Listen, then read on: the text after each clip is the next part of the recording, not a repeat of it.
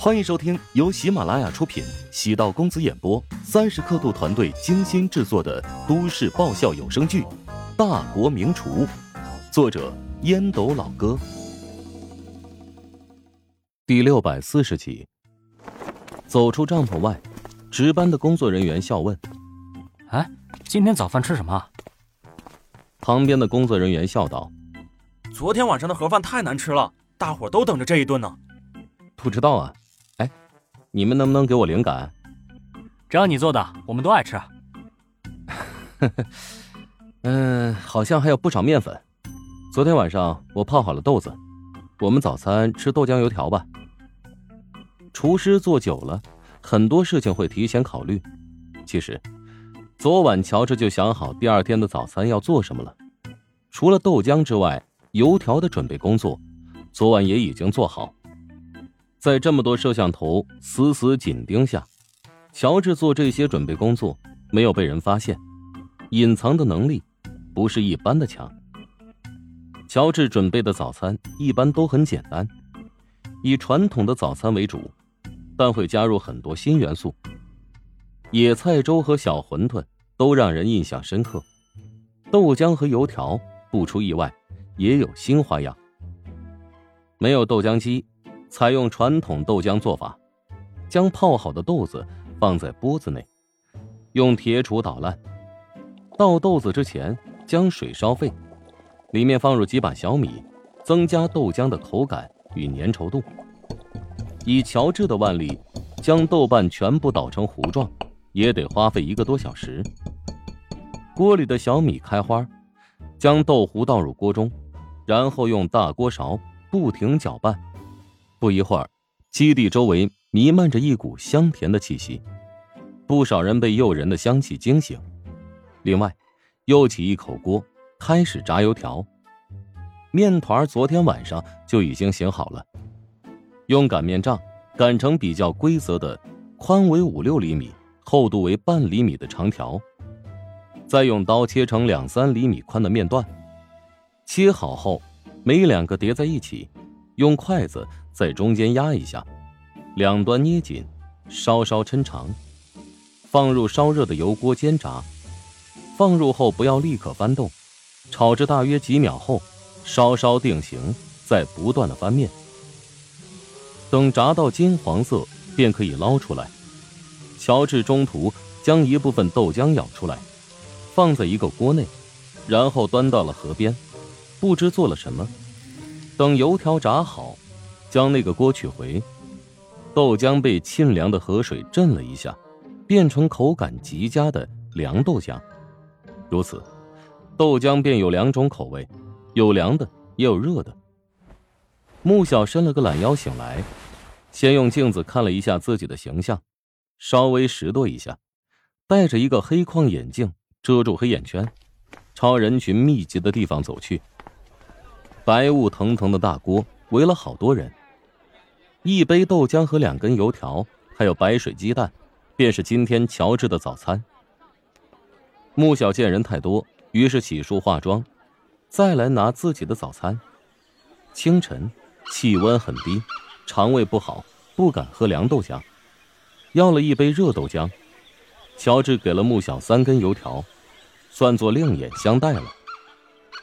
走到自己的帐篷边，下意识的吸了一口豆浆香气。不知道乔治做了什么处理，没有丝毫的豆腥气。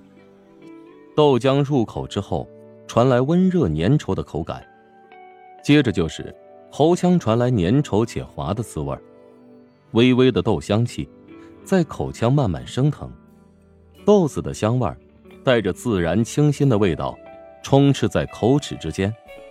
穆小下意识的紧闭嘴唇，屏住呼吸，七窍相通。香味冲入了鼻腔，朝头顶冲去。仔细品味许久，比咖啡好喝多了。穆小开始品尝油条，筷子长短七厘米宽，被炸得酥酥脆脆，稍微一捏，还能听见叉叉声。穆小从中间将油条撕成两段，一段直接吃，一段撕成小段，放入豆浆杯中浸泡。油条内部中空，白色的面团蓬松柔软，像是记忆中油条的口感。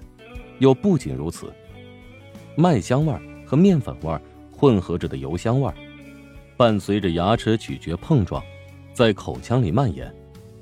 穆小感叹：“哇，好香啊，一点也不油腻。”乔治对油温掌控的很好，完美的诠释什么叫外酥里嫩。脆脆的表皮有焦香的口感，里面的松软面团含有麦子特有的香气，比起面包更加纯粹香甜。两种截然不同的口感混合之下，简直不要太美妙。嗯，香脆可口，比小时候的油条还要印象深刻。穆小咔嚓咔嚓的吃完了半根油条，用筷子夹出泡软的另外半根油条。油条因为豆浆渗透，变得软软的，咬起来没有脆脆的感觉。油条除了油和麦香的味道，多了浓郁的豆香味儿。这样的油条根本不用咀嚼，嘴里含上几秒，仿佛便融化了一般。糯糯的口感，醇厚异常，外层依然还有焦香味儿，里层则带着韧韧的口感。吃起来充斥着一股浓郁的小麦香气，油条蘸了豆浆和不蘸豆浆口感截然不同，但同样的好吃。穆小突然想起曾经吃的燕麦泡奶，与油条泡豆浆完全有天壤之别。简单的豆浆油条能做出这么好吃的味道，乔治还真是个人才。穆小环顾四周。所有人都吃得赞不绝口。吕毅昨晚睡觉之前刷了很久的手机，凌晨两三点才睡觉，终于被外面的吵闹声给惊醒，看了一眼手机，准备早起的，只是手机的闹钟响的时候被自己迷迷糊糊的给按掉了。简单的打理了一下妆容，与乔治拿了一份豆浆油条，吕毅返回自己的帐篷。见穆小也在品尝，吕毅笑着说道：“乔爸爸今天的早餐好像又特别受欢迎呢。”乔爸爸，他比你大不了多少吧？哎呀，这只是个称呼，说明他在我心中的地位那是崇高无比的。一边说着，一边开始吃早餐。香脆的油条，爽口的凉豆浆，口感有着鲜明对比。吕毅不再说话。小心翼翼的享受着早餐，天气晴朗，心情舒畅，一日之晨如此美妙。向海林和林动也陆续起床。向海林对油条很感兴趣，厚着脸皮连续吃了五根。早餐也成了节目固定的环节，乔治每顿都会精心准备，有不错的互动效果。一个不得不承认的事实。这个节目因为乔治的出现，内容与节目初期策划已经有了不可逆的变化，这也是真人秀的乐趣所在。尽管拍摄前有很多主线，但永远不知道下一秒会有什么变化。原本美食占据百分之三十的分量，但现在占据百分之五十的内容，倒不是前期策划觉得美食不重要，故意将占比削弱。而是策划，尽管调查了大量的资料，做足了准备，但在写策划案时，还是没法让美食内容变得鲜活。在拍摄的过程中，乔治用自己的专业能力支撑起了美食内容。若是换成其他人，效果肯定也没这么好。哇，乔帮主，你又做什么好吃的？想知道？